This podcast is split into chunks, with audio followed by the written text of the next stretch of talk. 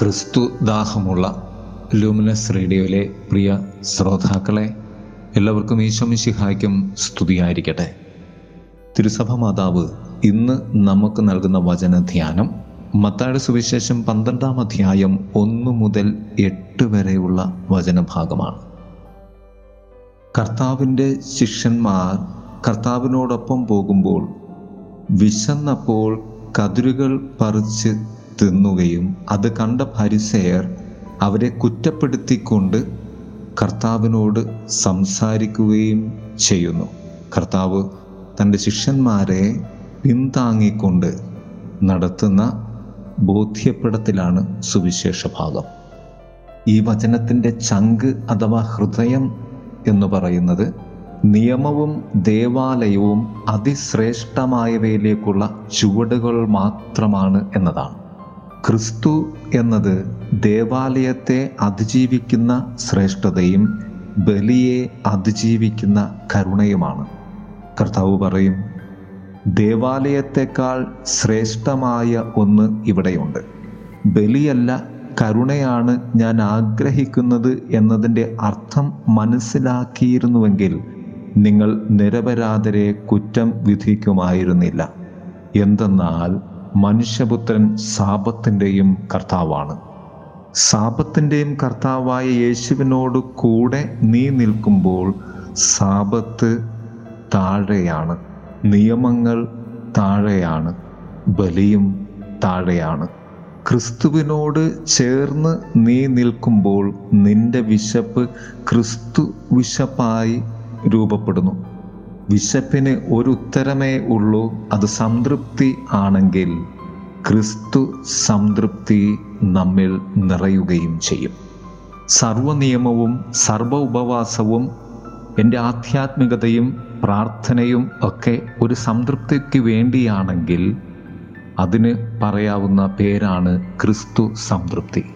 എങ്കിലും ക്രിസ്തുവും ശിഷ്യന്മാരും ഈ ലോകത്ത് ദാരിദ്ര്യം ജീവിച്ചവരാണ്. അതിനുത്തമ ഉദാഹരണമാണ് ശിഷ്യന്മാരുടെ വിശപ്പ്. അതുകൊണ്ട് തന്നെയാകണം.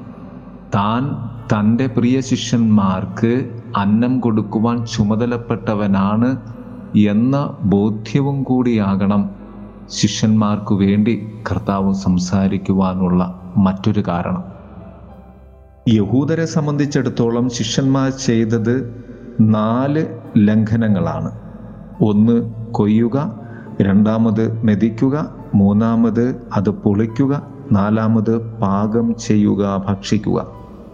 അപ്പോഴാണ് ദേവാലയവുമായി ബന്ധപ്പെട്ട രണ്ട് ലംഘനങ്ങളെ കർത്താവ് എടുത്തു പറയുന്നത്.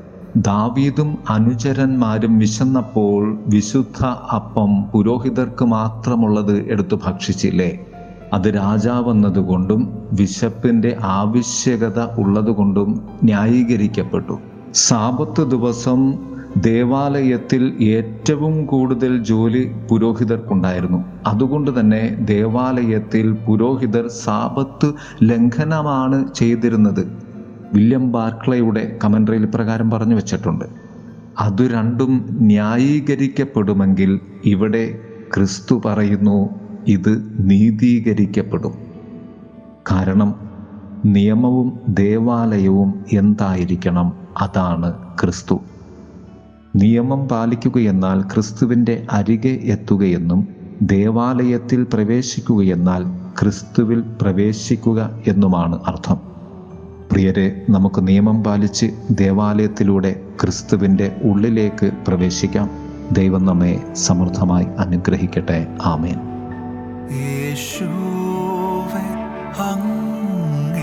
കൂടാതൊന്നും ചെയ്യുവാൻ സാധ്യമല്ല. അങ്ങില്ലാതെ ഈ ആയുസിൽ ആവില്ല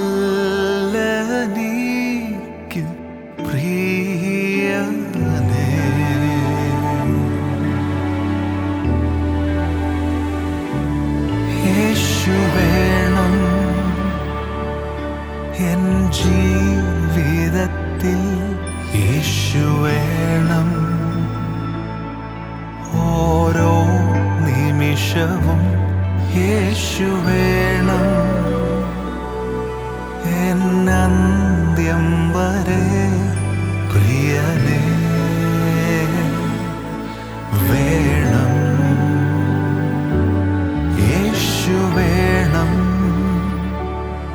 എൻ ജീവിതത്തിൽ യേശു വേണം. ഓരോ നിമിഷവും യേശു വേണം.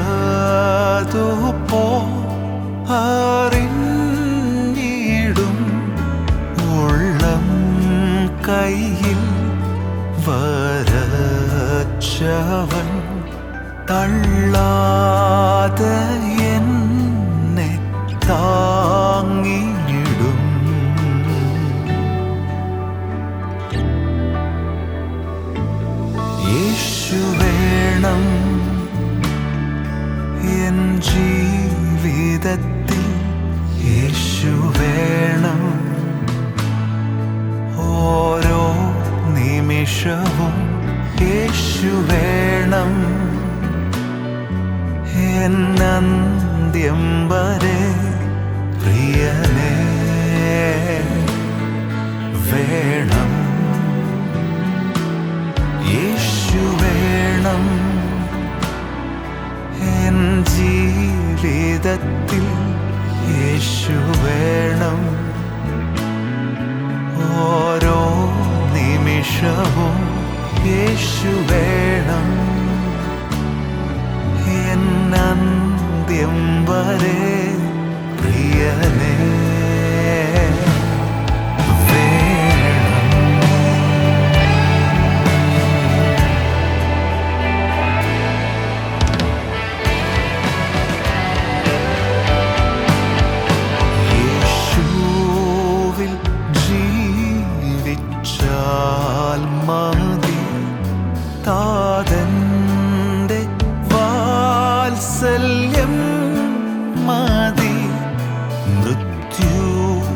വന്നാലും ഭാഗ്യമേ നിത്യതയിലും മോദമേ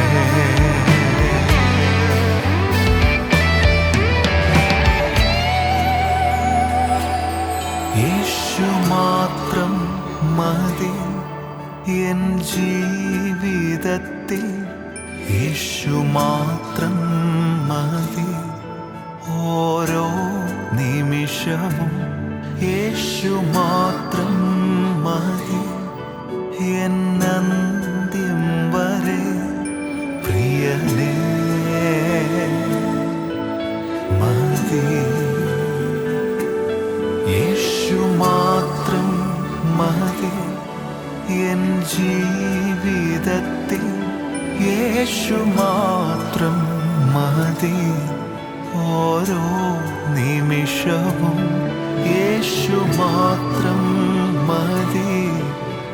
എന്നന്ത്യം വരെ പ്രിയനേ മതി.